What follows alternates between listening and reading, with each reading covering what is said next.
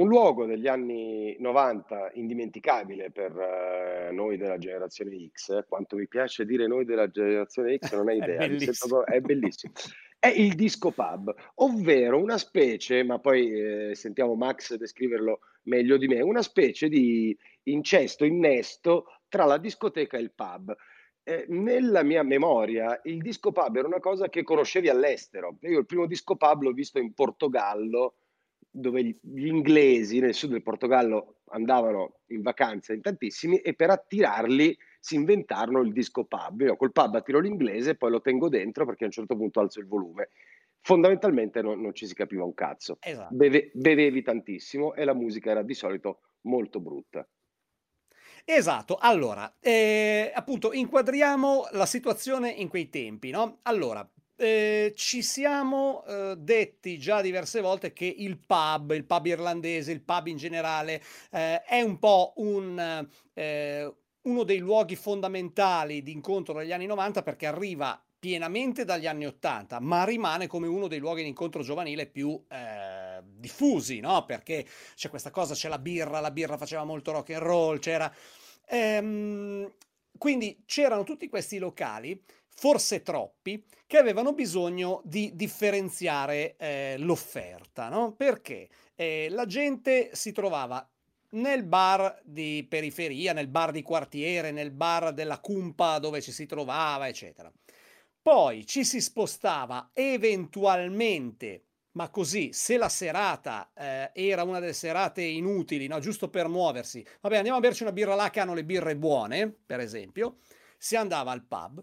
Ma qual era il problema? Che, ehm, se era una di quelle serate, ehm, da discoteca, cioè che dopo si finiva in un club, in un pub si andava a sentire un concerto, eccetera, si creava un un un buco, no, un c'era un vuoto, un vuoto di potere, un vuoto di locali. Perché?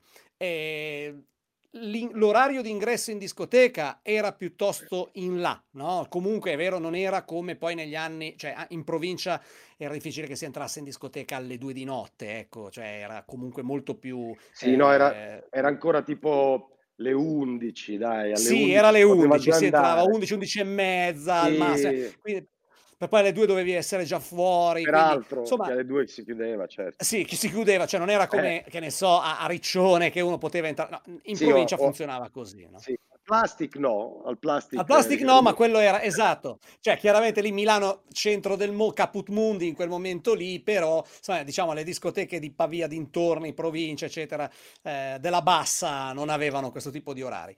Però cosa succedeva? Che, ehm, l'intervallo tra il bar, che era appena dopo cena, e, ehm, la discoteca, che poteva essere tra le 11 e mezzanotte, aveva proprio un vuoto.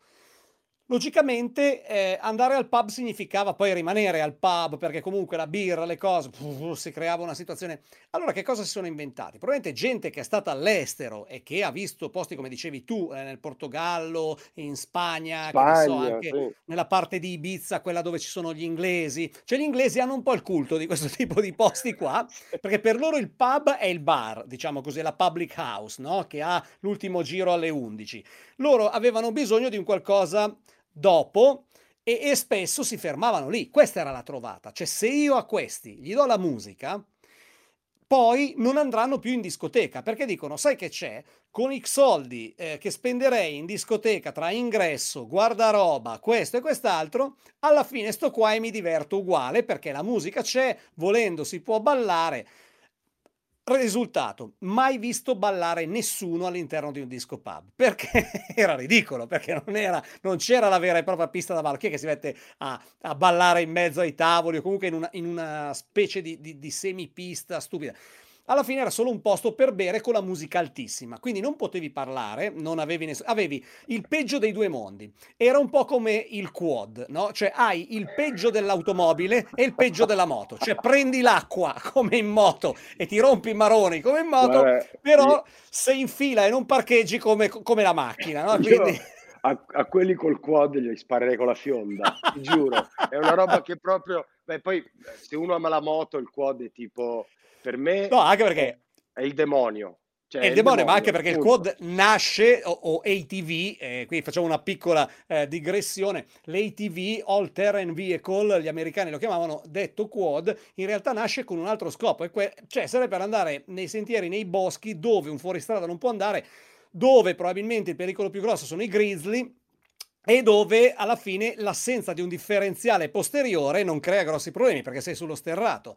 Non avendo il differenziale dietro, quando tu arrivi in una curva col quad e molli, si ribalta completamente perché le due ruote girano alla stessa velocità, perché non è fatto per fare quella roba lì, è fatto per uscire dai casini. Comunque, morale della favola, è come andare in giro in motoslitta sull'asfalto, conce- l'idea è quella lì. Mi no? sembra una metafora perfetta rispetto al disco pub. Eh. Cioè, è esatto, un, è quella roba lì. È in... Un incrocio inutile, fondamentalmente. Un incrocio inutile. È il peggio dei due mondi. Hai lo svantaggio del non sentire un cacchio di quello che stanno dicendo gli altri, però Ah, cioè, quindi hai gli svantaggi della discoteca e gli svantaggi del, del pub, fondamentalmente, quindi eh, probabilmente figa zero, eh, incapacità di, di, di, creare relazioni. Quindi è, fu assolutamente un fallimento, cioè almeno durarono per un po' di anni, ma in realtà eh, sono scomparsi tutti e molti tentarono il riciclaggio, eh, la conversione in karaoke bar, tentavano ancora di cavalcare un po' l'onda eh, del karaoke, puntando a un pubblico eh, un po' più avanti con gli anni, no? che subiva ancora un po' il fascino del karaoke, era il passo appena prima del bingo, che poi sarebbe stato di là da venire come licenza in Italia, però l'idea era quella. Poi alla fine abbandonarono ogni velleità di, di, di, di far sentire la... perché dovevi riutilizzare questi impianti potentissimi che avevano messo in un bar in cui non servivano a niente, anzi creavano disturbo e fastidio.